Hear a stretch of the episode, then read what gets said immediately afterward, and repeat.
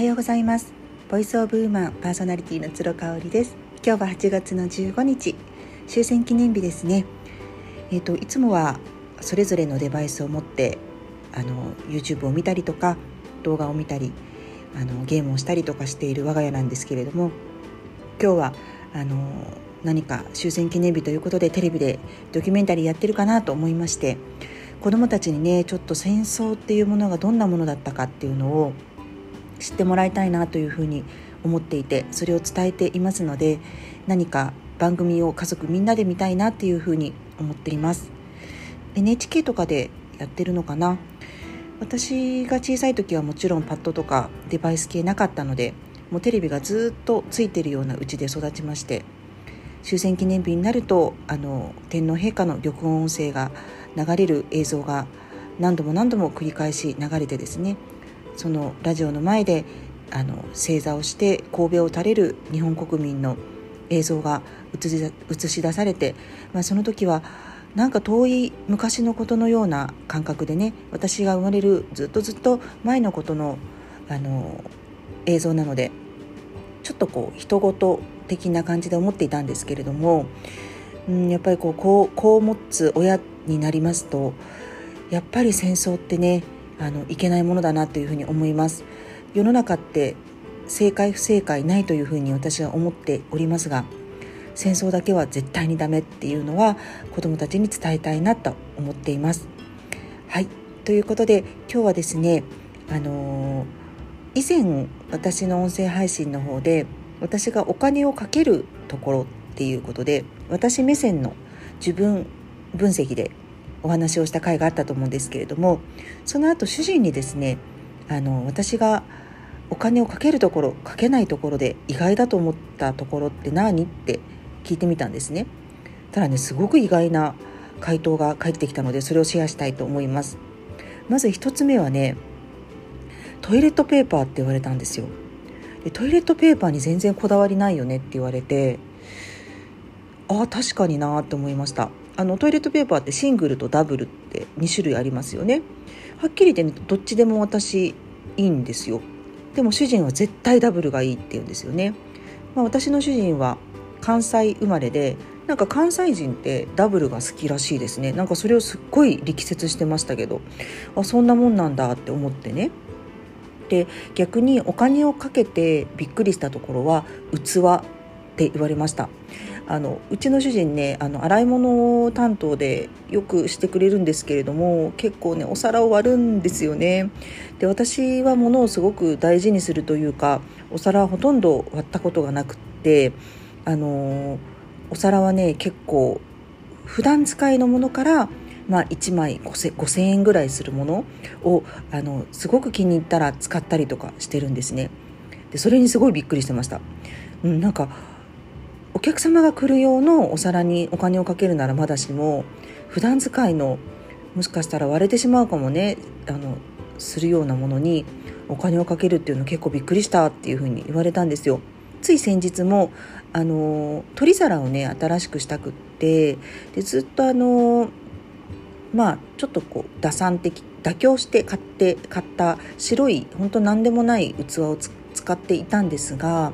ステイホームになりましておうち時間が増え自分の料理を食べる機会が増えたので、まあ、時にウーバーイーツをしたりとかねしますのでやっぱりなんか自分の気に入ったねお皿使いたいなっていうふうに思ってたんですよね。であの私そういう時に必ず知り合いのお店から買うようにしていたので知り合いで器屋さんを熊本でやっていらっしゃる月町さんっていう方がいらっしゃって月町さんとはね SNS で知り合って実はお会いしたことがないんですよ。ただねなんかいろいろね偶然が重なって私がちょうど沖縄にいる時に月町さんがおすすめしてくださった器屋さんにちょうど私が入った時に月町さんから連絡が来たりとかね。ここ行ってみるといいですよって言われた器屋さんにちょうど私が入ろう入ろうとしていたりとかね。本当になんかねいろんなご縁があったりして2回ぐらいかなあの今回含めてあのお皿を買わせていただいてます。であの、まあ、値段を聞かずにねすごくこれ素敵ですねっていうふうに言ったお皿が、まあ、1枚4,000円とかそのぐらいで。で取り皿とかあと何でしょうパスタとかをのせる中皿ですかね。そういったものをこうちょこちょこちょこちょこ買わせていただいてあとはお箸を買いました。あの今までねお恥ずかしながら結構適当にアマゾンとかで買ってたんですけれどもやっぱり毎日使うものですしできたらこう農薬とか薬とかはあんまり使ってないようなあの木製のお箸がいいなというふうに思いまして月町さんに相談して家族全員分買わせていただいてその時に5万円分ぐらい払ったんですよね。5万円弱ぐらいかな。それをねやっぱ主人はすっごいびっくりしたって言ってましたね。うん、でなんでなんだろうと思った時にこのトイレットペーパーにしてもうん、私まああの箱ティッシュとかも全然こだわりないんですけどあとこうお皿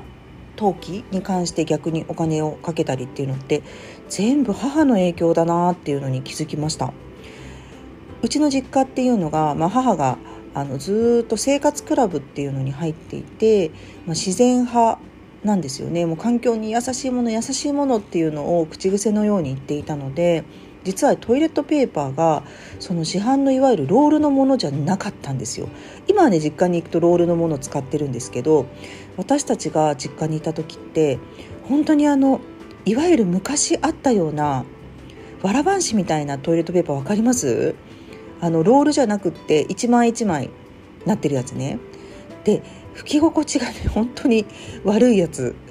そうあれをね使ってたんですよね。だからあの結婚して実家を出てそのロールのものを使えるっていうことだけでねすごく私新鮮だったんですよね。そうそれがあったのでトイレットペーパーに対しては全然こだわりがないのはそこかなと思ってます。もともと使っていた使い心地の最悪なトイレットペーパーだったからっていうことですね。あと器に関してなんですけどこれもやっぱり母が大好きなんですよね器が。でうちの母もあのすごく頑張って毎晩毎晩美味しいご飯を作ってくれていて